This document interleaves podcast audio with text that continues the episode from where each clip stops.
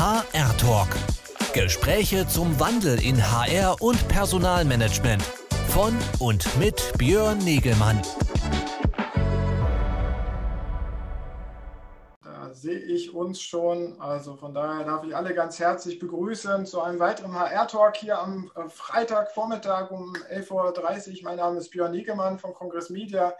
Bin bei uns der Moderator der hier immer durch die pro, äh, digitalen Formate führen darf. Äh, und unser HR-Talk ist eine wöchentliche äh, Diskussionsrunde oder ein Gespräch, äh, wo ich äh, immer wieder interessante Gäste habe, mit denen ich über die aktuellen Veränderungen im Personalmanagement sprechen darf diese Talks sind begleitend zu unseren Konferenzaktivitäten, die wir entlang der shifthr.de machen. Da hatten wir diese Woche gerade unseren HR Innovation Summit sowie unser Recruiting Forum, äh, wo wir uns äh, dieses Mal beim HR Innovation Summit stark mit den Herausforderungen derzeit beim Thema Führungskräfteentwicklung und äh, Personalentwicklung beschäftigt haben und, und im Recruiting natürlich auch mit der ganzen Digitalisierung des Recruiting-Prozesses.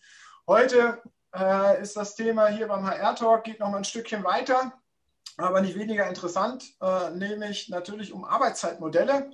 Und äh, da freue ich mich hier an meiner Seite begrüßen zu dürfen den Guido Zander von der SSC.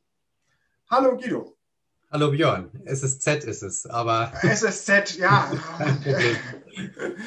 genau, SSZ, wie komme ich auf SSC? Ähm, ja, du bist einer der Geschäftsführer äh, der Beratungsgesellschaft für Arbeitszeit und Personaleinsatzplanung. Ähm, bist da schon ein paar Jahre natürlich auch in diesem äh, äh, äh Thema tätig und äh, bist da sehr engagiert, auch in Sozi sozialen Medien. Letztens habe ich dich äh, kennengelernt mit einem spannenden Vortrag bei der Next Act und äh, das gab mir ein bisschen Anlass, dich hier mal in meinen Talk einzuladen und mit dir über das Thema zu sprechen. Wir von unserer Seite sprechen ja sehr viel halt auch so über den, den Wandel hin zum digitalen Arbeiten und was sich da so äh, äh im Personalmanagement verändert. Und da müssen wir natürlich auch immer wieder über ja, äh, Arbeitszeitmodelle sprechen, äh, die eigentlich nicht mehr starr sein dürfen aber in vielen Unternehmen noch starr sind. Das ist heute unser Thema. Aber vielleicht steigen wir erstmal ein. Guido, wie geht es dir in dieser Zeit? Äh, ja. Wo steht ihr gerade? Wir sind gerade in der zweiten Lockdown oder äh, ja, von der Light zur stärkeren Lockdown-Phase. Wie geht es auch eurem Geschäft äh, derzeit? Ja, tatsächlich ähm, ziemlich gut, nachdem es uns auch im März, April ein bisschen kalt erwischt hatte, weil halt alle Vororttermine nicht mehr möglich waren ähm, haben wir jetzt momentan tatsächlich eine relativ stark äh, steigende Nachfrage, weil eben noch viele Unternehmen gemerkt haben, dass die, die schon sehr flexibel waren, die auf Homeoffice umstellen konnten, aber auch generell in den Arbeitszeiten flexibel reagieren konnten, ähm, zum Beispiel auch sich so organisieren, dass die Leute sich weniger begegnen. Das hat ja auch am Ende, muss sich ja auch Arbeitszeiten äh, damit flexibel organisieren. Und da haben halt viele gemerkt, oder die, die das schon hatten, sind besser durch die Krise gekommen, denke ich, als die, die es nicht hatten. Und ähm, da gibt es doch jetzt viele Unternehmen, die sich eben jetzt mit dem Thema beschäftigen und bei uns auch anfragen. Also insofern muss ich sagen, ähm, uns geht es da tatsächlich sehr gut und da bin ich auch jeden Tag extrem dankbar für, weil am Ende hat es nichts damit zu tun, ob du gut oder schlecht bist, sondern du hast einfach Glück oder Pech, welches Thema du hast oder in welcher Branche du bist. Von daher danke ich da jeden Tag und ähm, freue mich, dass es so ist. Das Thema ähm, Arbeitszeitmodelle äh, und auch Personaleinsatzplanung ähm, ist ja mit der Pandemie hat es ja irgendwie so einen doppelten Veränderungstreiber. Einerseits natürlich die wirtschaftliche Krise, die da wirkt, die vielleicht den Bedarf verändert. Und andererseits natürlich der Lockdown und der verteilte Arbeitsmodus, der eventuell auch ein Umdenken braucht, wie man halt wann und wie man wo arbeitet, oder nicht? Oder äh, wie siehst du das, was da, was da gerade an Treiber wirkt? Ja, es sind, es ist momentan tatsächlich, es ist ein unglaubliches differenziertes Set von, von Treibern. Also ne, wir haben auf der einen Seite nach wie vor die Treiber, die auch schon vor der Pandemie waren. Das ist das Thema Fachkräftemangel. Da könnte man jetzt meinen, okay, durch Corona hat sich das erledigt. Äh, ich glaube aber, es ist eben nach wie vor im Fachkräftebereich sich nach wie vor nicht erledigt hat, dass der Bedarf nach wie vor sehr hoch ist und damit auch nach wie vor tatsächlich, da hatte ich so ein bisschen die Befürchtung, dass dieses Bestreben nach, ich muss als Arbeitgeber attraktiv sein, dass das jetzt durch Corona wieder komplett hinten runterfällt und man sagt, naja, jetzt äh, haben wir keinen Fachkräftemangel mehr, jetzt müssen wir auch nicht mehr die Leute gut behandeln. Das, das, Thema ist ja auch sehr differenziert zu betrachten. Nicht, jeder, nicht überall gibt es den Fachkräftemangel. In richtig, allen Branchen und in allen Lokalitäten. Ne? Richtig, ne? Und auch das, da, da, treibt ja auch Corona so eine Schere. Ne? Es gibt natürlich die Corona-Gewinner, es gibt die Corona-Verlierer. Ähm, aber das ist eben der, der eine Treiber, der, der schon nach wie vor auch noch existent ist, sagen, sagen wir es mal so. Dann ist es natürlich der, der zweite Punkt, was du gesagt hast, dieses Thema ähm, ich habe jetzt eine völlig andere Bedarfssituation. Also ich habe entweder mehr oder viel weniger. Ähm, und ich brauche jetzt zum Beispiel deshalb einen neuen Schichtplan oder, oder ich muss mich neu organisieren äh, äh, deshalb. Das ist ähm, auch ein Treiber. Dann der nächste ist tatsächlich dieses, zum Beispiel, wie kann ich anders planen, um Schichtgruppen mehr zu isolieren? Ne? Also, dass ich, dass ich nicht mehr die Leute habe, die permanent mit unterschiedlichsten Leuten in Kontakt kommen, sondern dass ich eher auf feste Teams gehe, dass wenn ich einen Corona-Fall habe, dass eben nur das eine Team in Quarantäne geschickt werden muss und nicht eine ganze Schicht äh, zum Beispiel. Das ist äh, ähm, auch ein Treiber. Ja, und am Ende natürlich auch dann das Thema Wirtschaftlichkeit. Wenn die Aufträge einbrechen, dann, dann überlegst du dir auch, äh, ob du nicht Arbeitszeit wirtschaftlicher, effektiver einsetzen musst und so weiter. Und aber das Schöne am Thema Arbeitszeit ist ja tatsächlich, du kannst mit einer Arbeitszeitgestaltung gleichzeitig Wirtschaftlichkeit, Mitarbeiterzufriedenheit und Kundenzufriedenheit beeinflussen. Ähm, das sind natürlich ein Stück weit konfliktäre Ziele, aber man kann heute schon so intelligente Arbeitszeitmodelle machen, die quasi die Konflikte ein Stück weit auflösen können, sodass du eben, was weiß ich, eine individuelle Flexibilität der Mitarbeiter so kombinierst, dass du die Firmenflexibilität abdeckst, ohne die, den einzelnen Mitarbeiter zu überfordern. Ja? Und in dem Moment hast du eigentlich sowohl ein, ein, ein mitarbeiterorientiertes Modell, weil du eben die Mitarbeiter, die Flexibilität nicht leisten können, da auch gar nicht vielleicht reinzwingst. Und auf der anderen Seite auch ein wirtschaftliches Modell, weil du trotzdem flexibel bist, Leerzeiten vermeidest, Überstunden vermeidest äh, und eben dann auch vielleicht auch einen guten Service zur Verfügung stellst und dann eben die Kunden zufriedenstellst. Und da ist eben aus meiner Sicht die Chance äh, in diesem Thema ist unglaublich groß, an mit diesen Stellschrauben zu drehen. Wie sind denn die Rahmenrichtlinien äh, an der Stelle oder die Rahmengegebenheiten? Äh, Können wir da schon frei gestalten oder ich meine, wir haben ja arbeitsrechtliche Anforderungen. Ähm, erlauben die sozusagen mehr Flexibilität oder äh, ist das schon ausreichend so gestaltet, dass wir da eigentlich flexible Modelle an, äh, anwenden können? Also insgesamt muss man schon sagen, wird das Arbeitszeitgesetz an vielen Stellen ein bisschen zu Unrecht kritisiert, weil es tatsächlich an vielen Stellen schon Freiräume gibt, ähm, die auch, wenn ich die konsequent nutze, sehr stark absolut an die Belastungsgrenze von Mitarbeitern gehen. Also ich glaube nach wie vor in den meisten Jobs ist es einfach so, dass du sagst, wenn du zehn Stunden konzentriert oder auch hartkörperlich gearbeitet hast, ob dann eine elfte und zwölfte Stunde noch Sinn macht. Ähm, zehn Stunden ist ja schon ganz schön viel. Ne? Ist ja dann schon viel. Ne? Ähm, das ist ja so eine beliebte Grenze. Auf der anderen Seite muss man natürlich aber auch sagen, gibt es dann schon in vielen Branchen auch, auch einfach die, die Grauzonen. Also jetzt zum Beispiel bei uns in der Beratungsbranche, wenn ich acht Stunden vor Ort berate, eine Stunde hinfahre, eine Stunde zurückfahre mit dem Auto und ich fahre selber, dann muss ich das meinen Mitarbeitern verbieten, weil die, die, die, die aktive Lenkzeit wird als Arbeitszeit im Sinne des Arbeitszeitgesetzes äh, gerechnet und dann bin ich im Prinzip, ne, oder, oder wenn es anderthalb Stunden hin und zurück sind, dann darf ich das schon nicht mehr machen. Äh, dann muss ich eigentlich meine Mitarbeiter dazu zwingen, vor Ort eine Übernachtung zu machen. Mir, mir wäre das jetzt noch egal, aber viele Mitarbeiter sagen, ich würde eigentlich ganz gern am Abend lieber bei meiner Familie sein. Und das sind Dinge, wo ich auch sage, ich glaube, sowas wäre aus meiner Sicht kein Problem, sowas auf, aufzuweichen. Ne? Oder eine, zweite Grenze ist das Thema ähm, Ruhezeit.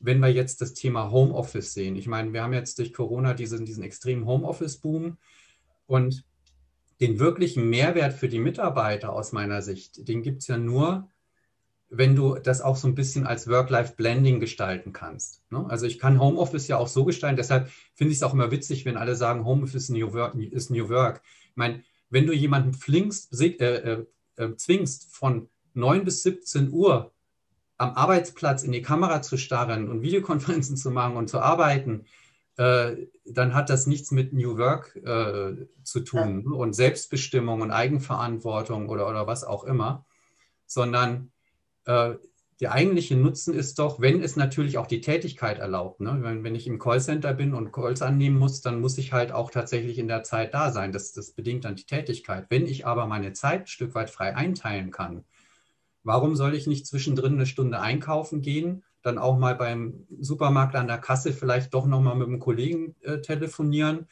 Ähm, dann mich an den Tisch setzen. Zum Beispiel, ne, wir sind auch alle im Homeoffice verteilt, wir können uns die Zeit einteilen. Jetzt im Winter, ich, ich gehe immer nachmittags oder am Vormittag laufen, weil halt ab 16.30 Uhr dunkel ist. Dafür setze ich mich halt abends um 19 Uhr hin und arbeite noch was. Und da kommst du aber dann halt an Grenzen, wenn dann irgendjemand, was weiß ich, um 10 abends nochmal eine Mail äh, schreibt oder annimmt, ähm, das vielleicht auch bewusst macht, weil er den Tag über eher mit der Familie gemacht hat, aber dann am nächsten Morgen im Prinzip um sieben nicht mit dem Kunden reden darf oder, oder, oder was auch immer. Ne? Äh, und da gibt es natürlich auf der einen Seite das berechtigte Schutzbedürfnis von Mitarbeitern, dass quasi ein Unternehmen das nicht verlangen kann. Ne? Diese Art von Arbeit. Es liegt ja auch nicht jedem. Es gibt ja auch Leute, die sagen, ich will diese Block, ich will den 8-Stunden-Block und dann soll davor und danach Ruhe sein. Das ist ja auch legitim. Aber es gibt halt auch die, die sagen, nö, mit dieser Vermischung komme ich viel besser klar, weil ich kann tagsüber meinen Kindern nochmal bei Hausaufgaben helfen und dafür mache ich am Abend noch was. Aber die sind tatsächlich durch das Arbeitszeitgesetz manchmal immer wieder eingeschränkt. Und da das Arbeitszeitgesetz geht ja immer darum, dass auch das, äh, äh, Entschuldigung, wenn ich die unterbreche, äh, dass eigentlich immer der nicht mündige Arbeitnehmer da im, äh, genau. im Zielbild ist des Gesetzes, ja, das, oder? Ja, es ist auch Arbeitszeitgesetz, aber auch ein Stück weit viele Betriebsräte, die glauben, einen Mitarbeiter vor sich selber schützen zu müssen. Mhm. Und natürlich hast du einen Punkt, solange, wenn du jetzt zum Beispiel sagst, solange es auf freiwilliger Basis ist, darf ein Mitarbeiter Dinge tun, dann hast du natürlich immer das Risiko, inwieweit ist freiwillig freiwillig. Ne? Also baut das Unternehmen einen gewissen Druck auf äh, und so weiter und so fort. Und das muss man einfach auch abwägen und das ist auch berechtigt und das muss man auch abwägen. Auf der anderen Seite ist halt momentan die Abwägung im Zweifel eher, dass ich es dann verbiete und eben ein mündiger Mitarbeiter, der das gern tun würde, dann eigentlich mal, wenn man ehrlich sagt, also illegal äh, da, dagegen arbeiten muss. Weil machen wir uns nichts vor, die Mitarbeiter machen es doch. Also wenn das einer so will und er sagt, das passt für mich perfekt, dass ich abends nochmal von, von 8 bis 11 arbeite, das entspricht meinem Chronotyp, ich kann mich da konzentrieren äh, und so weiter und trotzdem bin ich in der Lage, morgens um 8 mal mit dem Kunden zu reden, aber ich kann mir halt ansonsten meinen Tag komplett frei einteilen. Ähm, ich glaube, die Modelle gibt es ja heute schon, die werden auch so gelebt. Das wird halt nur nicht so aufgeschrieben. Aber wir haben, wie du schon gesagt hast, natürlich müssen wir ein anderes äh, Kulturverständnis haben für, äh, wir dürfen auch unsere Kollegen, Teammitglieder als Manager, Führungskräfte etc. nicht natürlich in so einen dauerhaften Bereitschaftsmodus reinzwingen. Richtig. Und, und dafür, da, das ist natürlich eine Kulturfrage und Führungskräfte, Stilfrage natürlich, die auch noch gelöst werden muss. Richtig, ne? Ich meine, da haben wir tatsächlich als SSZ, wir haben jetzt mal im Rahmen der New Work Policies, die da ausgerufen wurden, ich weiß nicht, vom, vom Markus mhm. Feld und, und Konsorten, die wir es vielleicht kennen, ähm, da haben wir uns beteiligt und haben eigentlich ein Grundsatzpapier geschrieben, an welcher Stelle wir glauben, dass man das Arbeitszeitgesetz modifizieren müsste, um eben auch modernes Arbeiten einfach ähm, zu ermöglichen. Ne? Mhm. Und äh, das war so ein bisschen auch nach der Initiative vom Hubertus Heil, weil ich tatsächlich von einem verpflichtenden Homeoffice relativ wenig halte, ähm, aber schon Regelungsbedarf sehe zu sagen, was müssen wir insgesamt von allen Regelungen, die wir haben, wie müssen wir die anpassen oder wie müssen die zusammenwirken, damit modernes Arbeiten überhaupt möglich wird und äh, auch, auch gesetzlich legitimiert wird. Und ähm, da haben wir eben ein paar, einige Vorschläge, gemacht. Und dazu gehört eben zum Beispiel rein, dass man laut EuGH wird ja eine Zeiterfassung kommen. Das wird einfach so sein. Und dass wir auch sagen, ja, das ist okay. Wenn aber ein Mitarbeiter von sich aus sagt, also und jeder Mitarbeiter muss das Recht haben, wenn er das will, dass die Zeiten dokumentiert werden. Wenn aber ein Mitarbeiter sagt, er will das nicht, weil er eben in einer Vertrauensarbeitszeit arbeitet, die auch fair ist, die er als fair empfindet, die eben nicht dafür da ist, dass er unbezahlt Mehrarbeit leistet, sondern dass er wirklich sagt, ich habe hier Einfluss auf meine eigene Arbeitszeit, ich kann arbeiten äh, eigentlich wie ich will, ich kann mir meine Zeit anteilen, äh, dass so jemand halt einfach auch sagen kann, ich verzichte auf die Zeiterfassung. Ja, oder ich mache einfach eine sehr stark vereinfachte Zeiterfassung mit ersten Kommen, letzten Gehen und sage, zwischendrin habe ich irgendwie sieben Stunden gearbeitet oder auch neun Stunden, was auch immer. Ähm, aber dann eben zum Beispiel mit der Möglichkeit, in der Woche zwei, drei oder zweimal die Ruhezeit ähm, nicht von elf Stunden, sondern nur acht Stunden haben zu dürfen. Ne? Also das wären so Kompromisslösungen, dass du nicht, dass es A freiwillig ist, dass du immer das Recht hast, es anders zu tun. Ähm, und dass du eben jetzt auch nicht, was auch nicht gut wäre, ist, wenn du fünfmal in der Woche nur eine Ruhezeit von sechs Stunden hättest, dann schläfst du ja nicht mehr. Ne? Das ist auch nicht gut. Aber das können so Kompromisslösungen sein, die wir da zum Beispiel vorgeschlagen haben. Ähm, aber das ist natürlich sehr, sehr geduldig, ob das dann ein Gesetzgeber äh, irgendwann auch mal aufgreift. Ne? Wie sieht das jetzt sozusagen für das äh, Workforce Management Modell aus? Weil äh, das Workforce Management hatte immer eine Einsatzplanung oder Kapazitätenplanung und hinten dran natürlich auch so eine Ergebniskontrolle. Wenn wir jetzt sagen, okay, wir brauchen auch keine Zeiterfassung mehr, wie, äh, äh also überprüfen wir dann, ob wir effektiv und effizient gearbeitet haben. Ja, also man, man muss zwei Dinge unterscheiden. Also das hängt natürlich von den Tätigkeiten ab und im sagen wir so, die, die Frage ist, bin ich in einem Bereich, der mengenbasiert quantitativ gesteuert wird oder arbeite ich eher kreativ ähm, und, und eben nicht, sage ich mal, äh, mengenbasiert in irgendeiner Form. Ne? Und da ist es einfach so, natürlich, wenn, wenn man in der Produktion ist, im Callcenter, was auch immer, da macht aus meiner Sicht Zeiterfassung extrem viel Sinn weil nur dann kriegt man auch eine Datengrundlage, um auswerten zu können, wie ist die Bedarfssituation, wann rufen die Kunden an, ähm, wie lange brauchen wir für einen Call, ne? also diese, diese ganzen Dinge und, und, und so weiter. Also das heißt, da würde ich immer sagen, macht eine, einen Zeitaufschrieb immer Sinn. Mhm. Wobei auch im Prinzip ist ja immer die Frage, stempel ich oder habe ich eine vertrauensbasierte Zeitaufschreibung? Also vertrauensbasiert heißt, ich erfasse halt in irgendeiner Form, aber ich stempel nicht. Und ähm, also nicht erfasse eben Beginn und Dauer oder was auch immer, ne, aber halt selber und, und nicht im, im Sinne von einem Badge, den ich irgendwo vom Gerät halte oder, oder automatisiert. Und die, die Situation, die ich gerade beschrieben habe, sind für mich ist mehr für, für Wissensarbeiter die einfach sagen, ich, äh, ich, ich erarbeite Konzepte, ich entwickle irgendwas äh, oder was auch immer. Ähm, oder auch eben gerade Kreativität. Ich meine, manchmal bist du von, ne, wenn du dich um abends um acht hinsetzt, habe ich manchmal einen Flow und, und schaffe in einer Stunde was, was ich irgendwie in drei Stunden morgens um acht nicht geschafft hätte, weil ich eben nicht der Morgenmensch bin. Ne? Also und da glaube ich, da, da zählt es auch gar nicht mehr so drum, ob ich jetzt zehn Minuten mehr oder weniger gearbeitet habe, sondern so, das sind ja auch eher diese, das geht ja auch eher Richtung New Work, auf, auf diese mehr diese sinnstiftenden Tätigkeiten, wo ich dann auch eher intrinsisch motiviert bin und, und eben nicht auf die letzte Minute gucke. Und das, was du gesagt hast, das gilt schon sehr stark eben für die operativen Bereiche, äh, wo man eben auch äh, also wir unterscheiden, wenn wir Arbeitszeiten beraten, dann machen wir immer erst Bedarfsanalysen und wir unterscheiden zwischen fixen und variablen Bedarfen. Und ein fixer mhm. Bedarf ist halt etwas, das zu einer gewissen Uhrzeit passieren muss. Ne? Ich habe halt um, was weiß ich, 10 Uhr im, in, an der Kasse im, im Supermarkt die, die meisten Kunden stehen und dann muss ich halt um 10 Uhr auch alle Kassen aufhaben. Äh, ne? Und genauso ist es mit Telefonaten oder ich habe eben eine Produktion, die muss rund um die Uhr laufen. Dann muss ich halt auch sicherstellen, dass rund um die Uhr Leute da sind. Äh, während bei Wissensarbeit oder dann eben die variablen Bedarfe, da ist es letzten Endes egal, wann ich sie abarbeite. Hauptsache, ich arbeite sie ab. Ne? Das ist zum Beispiel auch äh, sehr oft im, im, im Versicherungsbereich der Unterschied zwischen Callcenter und Backoffice. Callcenter ist eben dieses Zeitpunktgetriebene und bei Backoffice sage ich halt, naja, da muss ich vielleicht in der Woche 60 Geschäftsvorfälle abarbeiten. Aber ob ich das jetzt Montag 10 Stunden mache und Dienstag nur 4 Stunden ähm, und ob ich um 9 oder um, um 11 anfange, ist eigentlich egal. Hauptsache, ich habe in einem gewissen Service-Level bis zum Ende der Woche meine Geschäftsvorfälle abgearbeitet.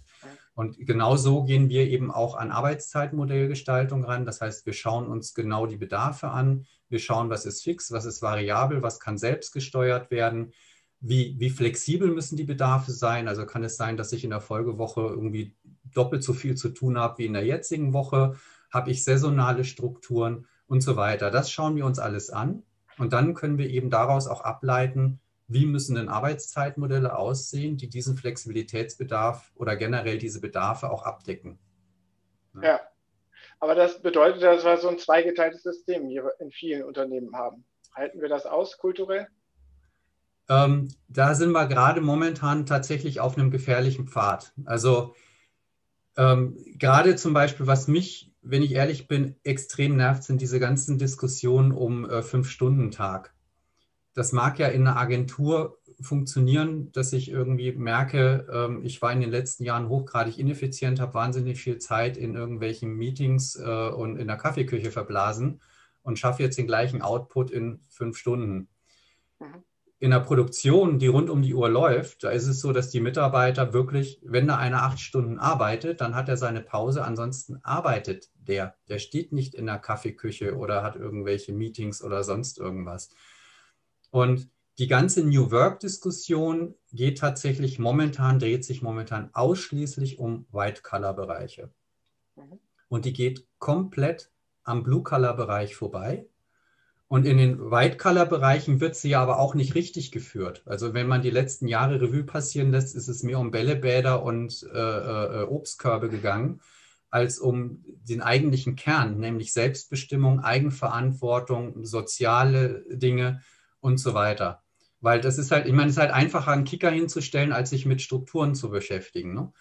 Und äh, da war halt viel so Fake New Work im Spiel.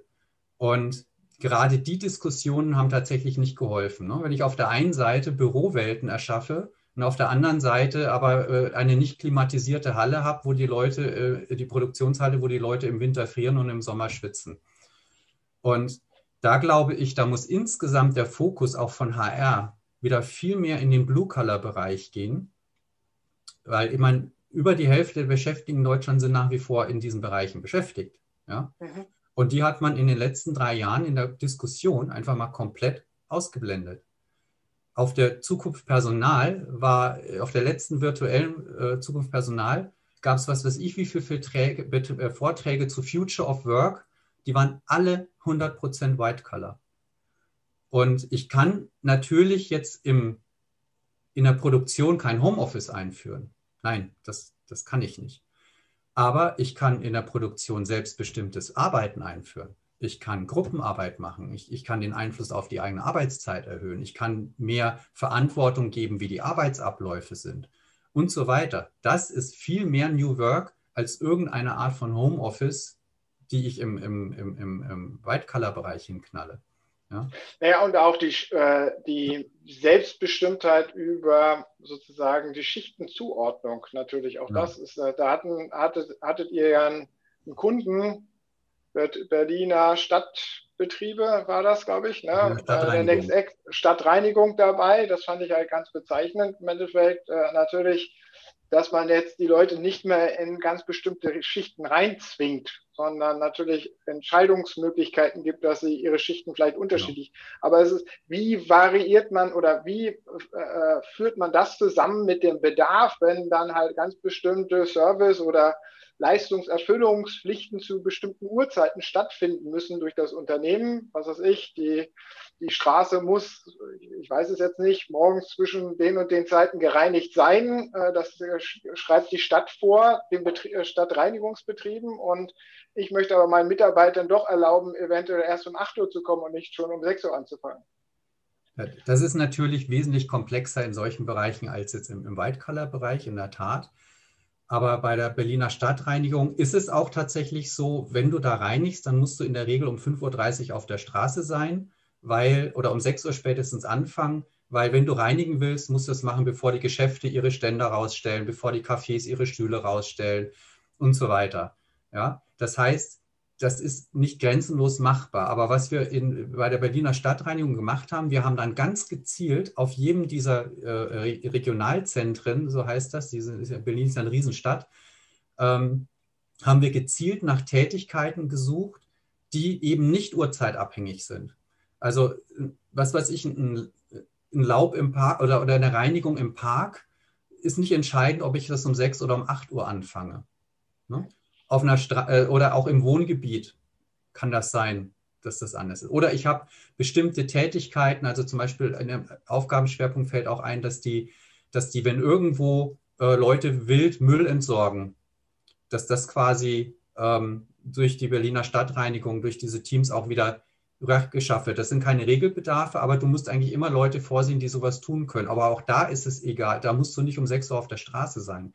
Das heißt, wir haben ganz gezielt nach Bedarfen gesucht, die eben nicht uhrzeitabhängig sind und haben dann in den Regionalzentren Teams geschaffen, die eben erst um 8 Uhr oder 8.30 Uhr anfangen mussten. Und auch das haben wir dann zum Beispiel den Teams überlassen, dass sie sagen, fange ich um 8 Uhr um 8.30 Uhr an. Wenn da jetzt Leute waren mit Kindern, wo man sagt, ich, die Kita öffnet erst um, um 8, ich kann nicht vor 8.30 Uhr hier sein, dann hat sich halt die Gruppe auf 8.30 Uhr geeinigt. Ja? Ähm, und also viel ist auch hier äh, Selbstbestimmtheit heißt auch Abklärung in bestimmten Arbeitsgruppen. Äh, genau, die einigen sich dann auf Dinge. Ne? Also zum Beispiel, was auch ganz spannend war, wir haben rausgefunden bei der Reinigung, die haben bis jetzt die Situation gehabt, die sind quasi in ihr Reinigungsgebiet gefahren, mussten dann, das war verpflichtend, in die Pause in das Regionalzentrum zurückfahren nach der Pause wieder rausfahren, wieder weiter reinigen und am Ende zum Hof kommen und dann halt noch Nacharbeiten machen und äh, so weiter. Wenn die dann aber Schulung machen mussten, dann haben die die Leute zum Beispiel das gar nicht ins Gebiet fahren lassen, haben Reinigungszeit, also wurde da halt nicht gereinigt. Und wir haben jetzt im Prinzip eine zweite Alternative angeboten, haben gesagt, ihr könnt so reinigen, dass ihr im Prinzip erst nach sechs Stunden in der, im Regionalzentrum seid müsst dann aber nicht mehr raus. Und alles, was an Schulung ist, erledigen wir in der Zeit danach. Und ihr könnt dann noch das, eure, eure Gerätschaften säubern oder für den nächsten Tag vorbereiten. Das war bis jetzt, dass das eben immer am Vormittag vorbereitet wurde, noch vor der Schicht. Und jetzt bereitet man quasi die Sachen noch nach der Schicht für den nächsten Tag vor und kann dafür, ist dafür schneller im Gebiet. Und das heißt aber, äh, Arbeitszeitflexibilisierung heißt ja auch Tätigkeits- oder Aufgabenflexibilisierung. Also, und das geht ja dann oftmals äh, noch in ganz andere Prozess-Orga-Bereiche wiederum rein, die da involviert sein müssen, oder? Richtig. Also, wir mussten tatsächlich diese Tagesstruktur ändern, aber auch hier war es so, dass wir das als wahlweise gemacht haben. Weil es gab auch Mitarbeiter, die gesagt haben: Du, erstmal diese fünfeinhalb Stunden mindestens durchreinigen ohne Pause ist mir zu anstrengend ich will zwischendrin Pause machen und dann weiter reinigen. Und dann gibt es eben Leute, die sagen, Augen zu und durch. Ich bin dann lieber früher Ding, gerade zum Beispiel im Sommer in der Hitze, wenn du um 12 Uhr 40 Grad in der Stadt hast, dann bist du vielleicht froh, wenn du eben früher wieder zu Hause bist und nicht in der größten Hitze noch reinigen musst. Und das haben wir den Teams überlassen. Also die Teams können jetzt selber entscheiden, ob sie durchreinigen oder zwischendrin Pause machen. Das können sie von Tag zu Tag individuell selber entscheiden. Und die planen eben auch ihre, ihre freien Tage. Das heißt, äh, die müssen ja sieben Tage die Woche in der Regel arbeiten. Ähm, und die sagen dann eben, okay, wer möchte wann den freien Tag haben? Das heißt, die, die Planung, die, die, Planung der Arbeitszeit findet in der, in der Gruppe statt. Und wir haben allein mit diesen Änderungen innerhalb von einem Jahr ähm, 11 Prozent Steigerung der Mitarbeiterzufriedenheit in diesem Bereich hingekriegt, zwischen zwei Mitarbeiterumfragen. Also das war, ähm, ist jetzt auch beim Personalwirtschaftspreis, äh, ist das Projekt Zweiter geworden. Ähm, also das sind jetzt auch nur, im Prinzip haben wir noch, noch viel mehr gemacht, ne? aber das sind mal so Beispiele, was man dann super, doch kann. Super tolle Fallstudie. Der, der Punkt dabei ist halt einfach, das kann dann aber nicht mehr der HR-Verantwortliche aus seinem Gestaltungsbereich alleine adressieren, sondern hier muss dann schon ein größeres Rad gedreht werden. Also, ja, das, also war, war, war, das war mein Einwurf. Wir müssen ja auch die Aufgabenbeschreibung äh, ganz klar verändern. Ne? In, bei der Spinner Stadtreinigung war jetzt das auch so, das Projekt wurde durch den operativen Fachbereich gestartet. Also die haben gesagt, wir haben Bedarf, wir wollen mitarbeiterfreundlicher werden, wir wollen familienfreundlicher werden ähm, und haben das Projekt gestartet und HR hat dann im Prinzip unterstützt. Aber die, die eigentliche Arbeit und eben genau, was du sagst, ne, diese, diese Tagesstruktur ändern, kann ich ja nicht aus HR raus. Das waren Ideen, die eben in dem Projekt entstanden sind, auch mit den Mitarbeitern. Wir haben Mitarbeiter involviert in die Workshops, wir haben unsere Ideen mit denen diskutieren, äh, dann auch modifiziert. Zum Beispiel war ursprünglich die Idee, diese Sechs-Stunden-Geschichte, diese andere Tagesstruktur verbindlich für alle einzuführen. Ja? Und äh, dann kam eben durchaus die Rückmeldung von den Mitarbeitern, die gesagt haben, nee, will ich nicht. Ne? Und andere haben gesagt, finde ich super. Und haben gesagt, okay, dann machen wir es halt wahlweise. Das heißt, man, man muss halt einfach auch auf die Mitarbeiter ein bisschen hören. Und ähm, ja, das ist wirklich ein sehr schönes Beispiel. Und am Ende geht es halt darum zu sagen, ich habe ja einen betrieblichen Bedarf. Das kann eben ein Anrufvolumen sein, das kann eine Produktionsmenge sein, das kann eine Reinigungsleistung sein. Und wir versuchen halt in den Projekten zu sagen, okay, solange der Bedarf gedeckt wird, ist es ja eigentlich egal, wie ich das organisiere.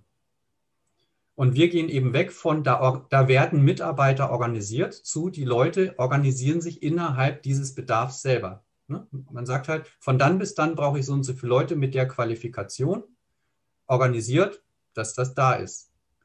Ja? Ähm, man muss aber auch es ist wichtig zu sagen, das ist kein Selbstläufer. Also diese Projekte sind anstrengend. Wir haben bei der Berliner Stadtreinigung wirklich die, die glückliche Situation vorgefunden, dass die ein Stück weit schon in den 2000ern in diese Gruppenarbeit reingegangen sind und wir haben da obendrauf noch angedockt. Mhm.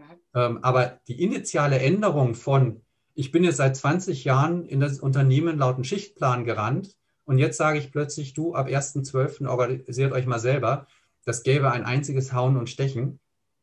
Ähm, da werden ja erstmal Grenzen ausgetestet. Ne? Äh, ich schnappe mir jetzt mal nur die Sahneschichten, die anderen werden dann die anderen machen. Ne? Und, äh, oder die Führungskraft muss dann so einen Konflikt auch auflösen können. Und äh, das ist also nichts, was du mal eben von heute auf morgen einführst. Das haben schon mehrere probiert und ich höre auch immer wieder, oh, haben wir schon probiert, ist nicht, hat nicht geklappt. Sage, ja, es ist halt auch eine Frage, wie man es einführt. Ne? Und, ähm, braucht ein großes Veränderungsprojekt. Aha. Ein großes Veränderungsprojekt und man braucht Zeit. Also ich ja. glaube, wenn du eine Organisation komplett drehen willst, musst du diesem Projekt drei bis vier Jahre Zeit geben. Du musst dich dem Thema Schritt für Schritt nähern. Erstmal nur über eine Pilotgruppe, die vielleicht auch geeignet staffen, was eben die, die Sozialkompetenzen auch, auch, auch angeht, eine geeignete Führungskraft reinsetzen, dann die vielleicht erstmal nur die Urlaubsplanung gemeinsam machen lassen, noch gar nicht die Arbeitszeitplanung. Ja, wenn das klappt, im nächsten Schritt die Arbeitszeitplanung. So und in der Regel hat man dann den Effekt, dass das tatsächlich so gut funktioniert, dass die Leute viel zufriedener sind. Die reden dann mit anderen und dann kommen die anderen und sagen, oh, will ich auch. Und ja. wenn du das geschafft hast, dann bist du drin. Und dann kannst du nach und nach das ganze Unternehmen in diesen Prozess reinziehen. Aber das ist halt, das dauert Zeit. Ja wir haben da ja die verschiedensten Diskussionen darüber, dass wir zu so einer neuen Arbeitsorganisationsstrukturen hinwollen. Ähm, wenn du jetzt mal hier, wenn ich jetzt dieses Projekt hier höre, da ist es da und, und nein und bei diesen neuen Arbeitsmodellen der Zukunft, die uns da äh, vorschweben, sagen wir immer, HR muss das organisieren, transformieren, gestalten. Aber wenn ich dir jetzt zuhöre, gerade bei diesem Beispiel, vielleicht ist das ein besonderer Fall, aber da war,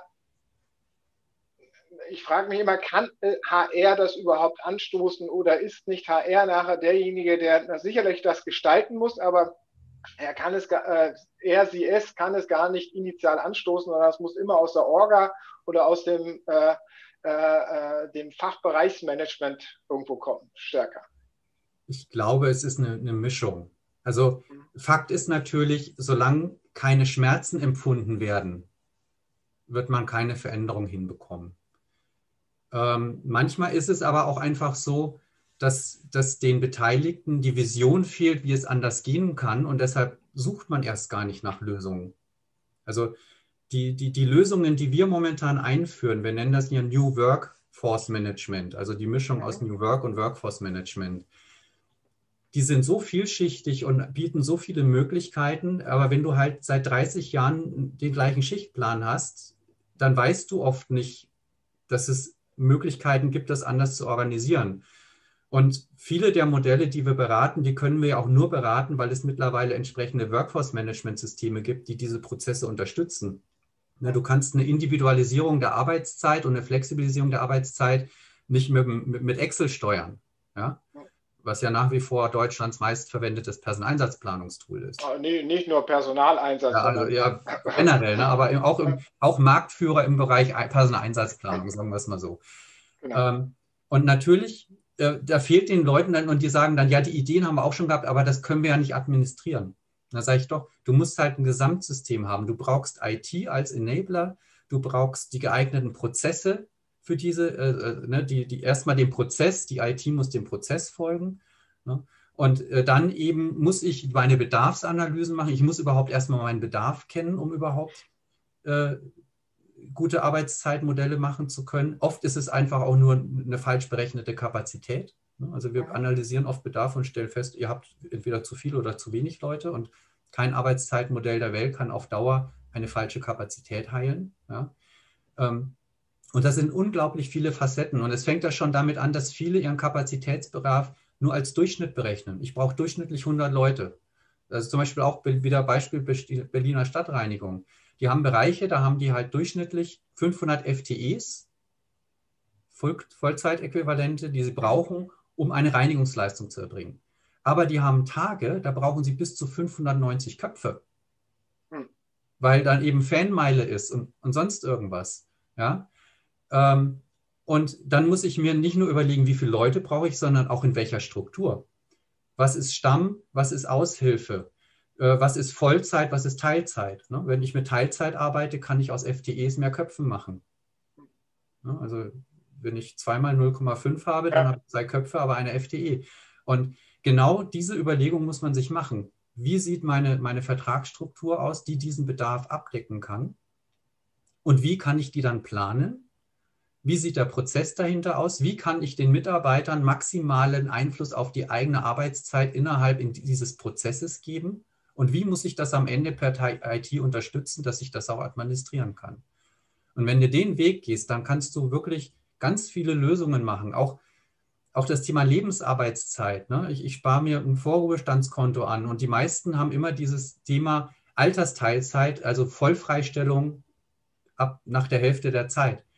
Ist aus meiner Sicht totaler Blödsinn. Das viel effektivere Modell ist zu sagen, ich reduziere ab 60 auf eine Vier-Tage-Woche, ab 62 auf eine Drei-Tage-Woche, ähm, bin aber noch gebraucht, ja, äh, äh, kann mich aber schon mit mehr Freizeit an meinen Ruhestand gewöhnen, senke meine Belastung, das ist ja oft der Hauptpunkt, viele hohe Krankenquoten im Alter, weil die Leute, sage ich mal, diese, diesen Druck und, und die 40 Stunden oft nicht mehr äh, äh, aushalten. Das heißt, ich nehme den Druck raus, die Leute arbeiten im Schnitt nur noch drei Tage die Woche und wenn ich das jetzt wiederum mit einem unternehmerischen Flexibilitätsbedarf verknüpfe und zum Beispiel sage, die Leute, das sind ja oft hochqualifizierte Leute, die halt nur nicht mehr die volle Dauer gehen können. Aber wenn ich denen zum Beispiel sage, hört mal zu, könnt ihr bitte in der Urlaubszeit wieder fünf Tage die Woche arbeiten, damit ich meine äh, Eltern in die Ferien schicken kann. Und ihr macht davor und danach halt zusammen mit eurem Urlaub länger frei. Erholt euch dann da. Oder wir haben zweimal im Jahr eine saisonale Spitze. Bitte fünf Tage die Woche arbeiten, im Rest des Jahres arbeitet ihr vielleicht nur noch zwei Tage die Woche. Ähm, das heißt, ich kann im Prinzip diese Modelle alle so kombinieren, dass ich Entlastung reduzieren kann, dass ich individualisieren kann ähm, und trotzdem als Unternehmen vielleicht sogar noch an Flexibilität gewinne.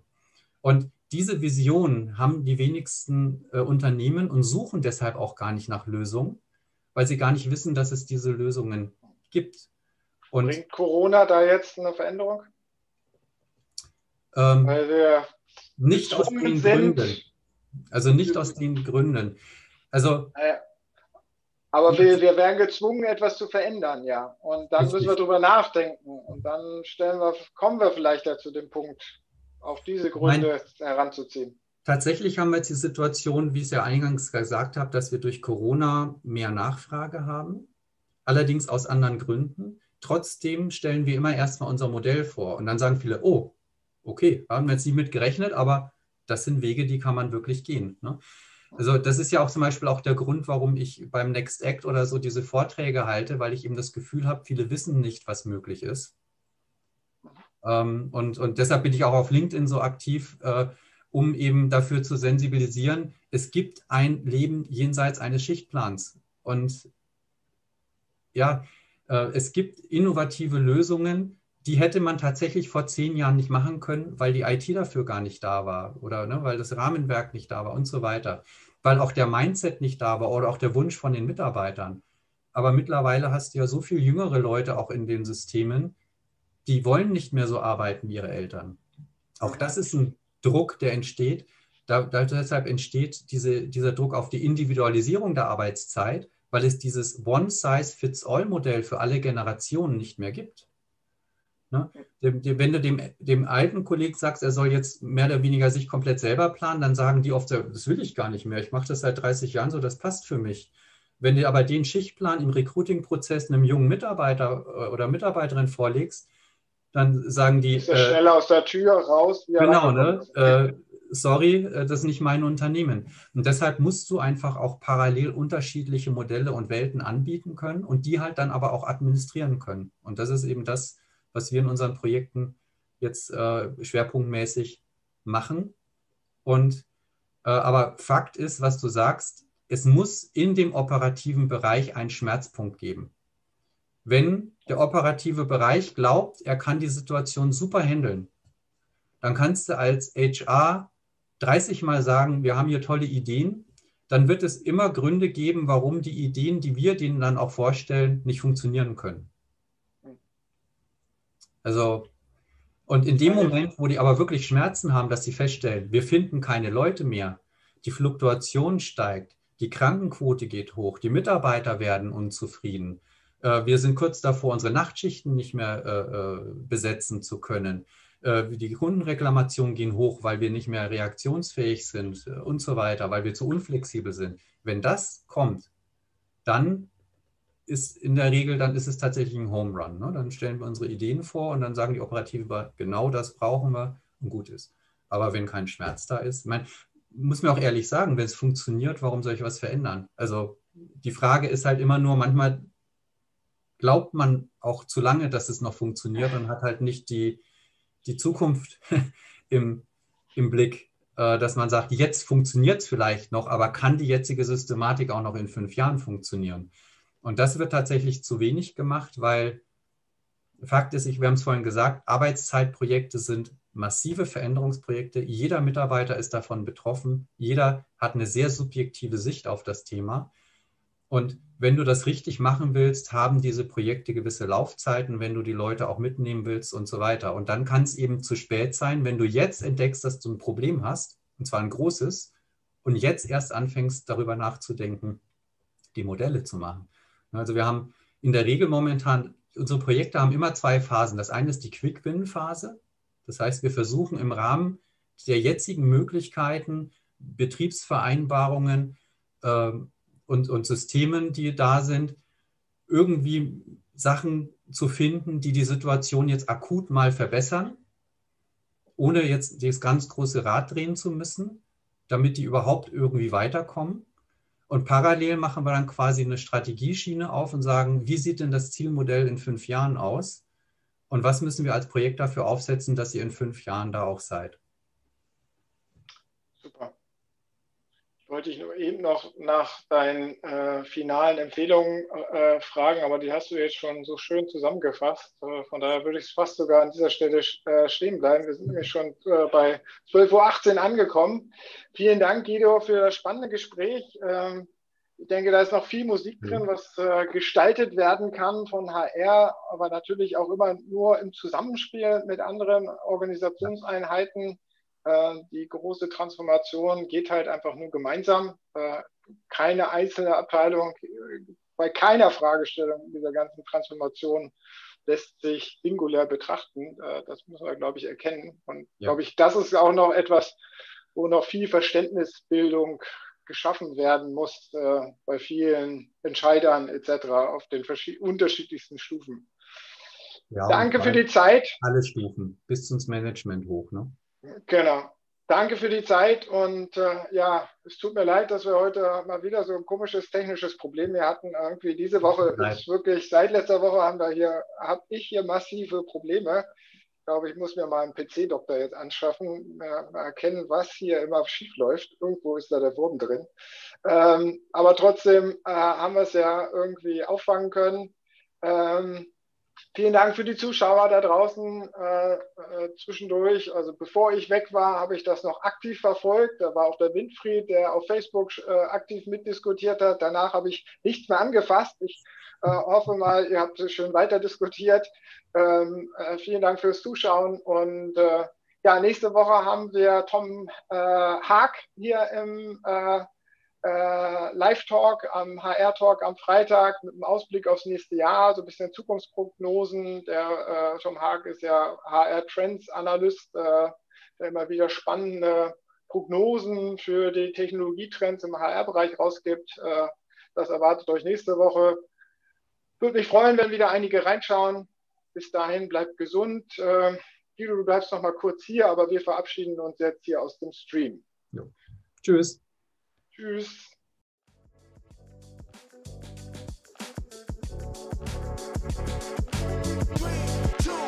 Das war der HR Talk mit Björn Negelmann. Weitere Informationen auf der Plattform zum Wandel in HR und Personalmanagement www.shifthr.de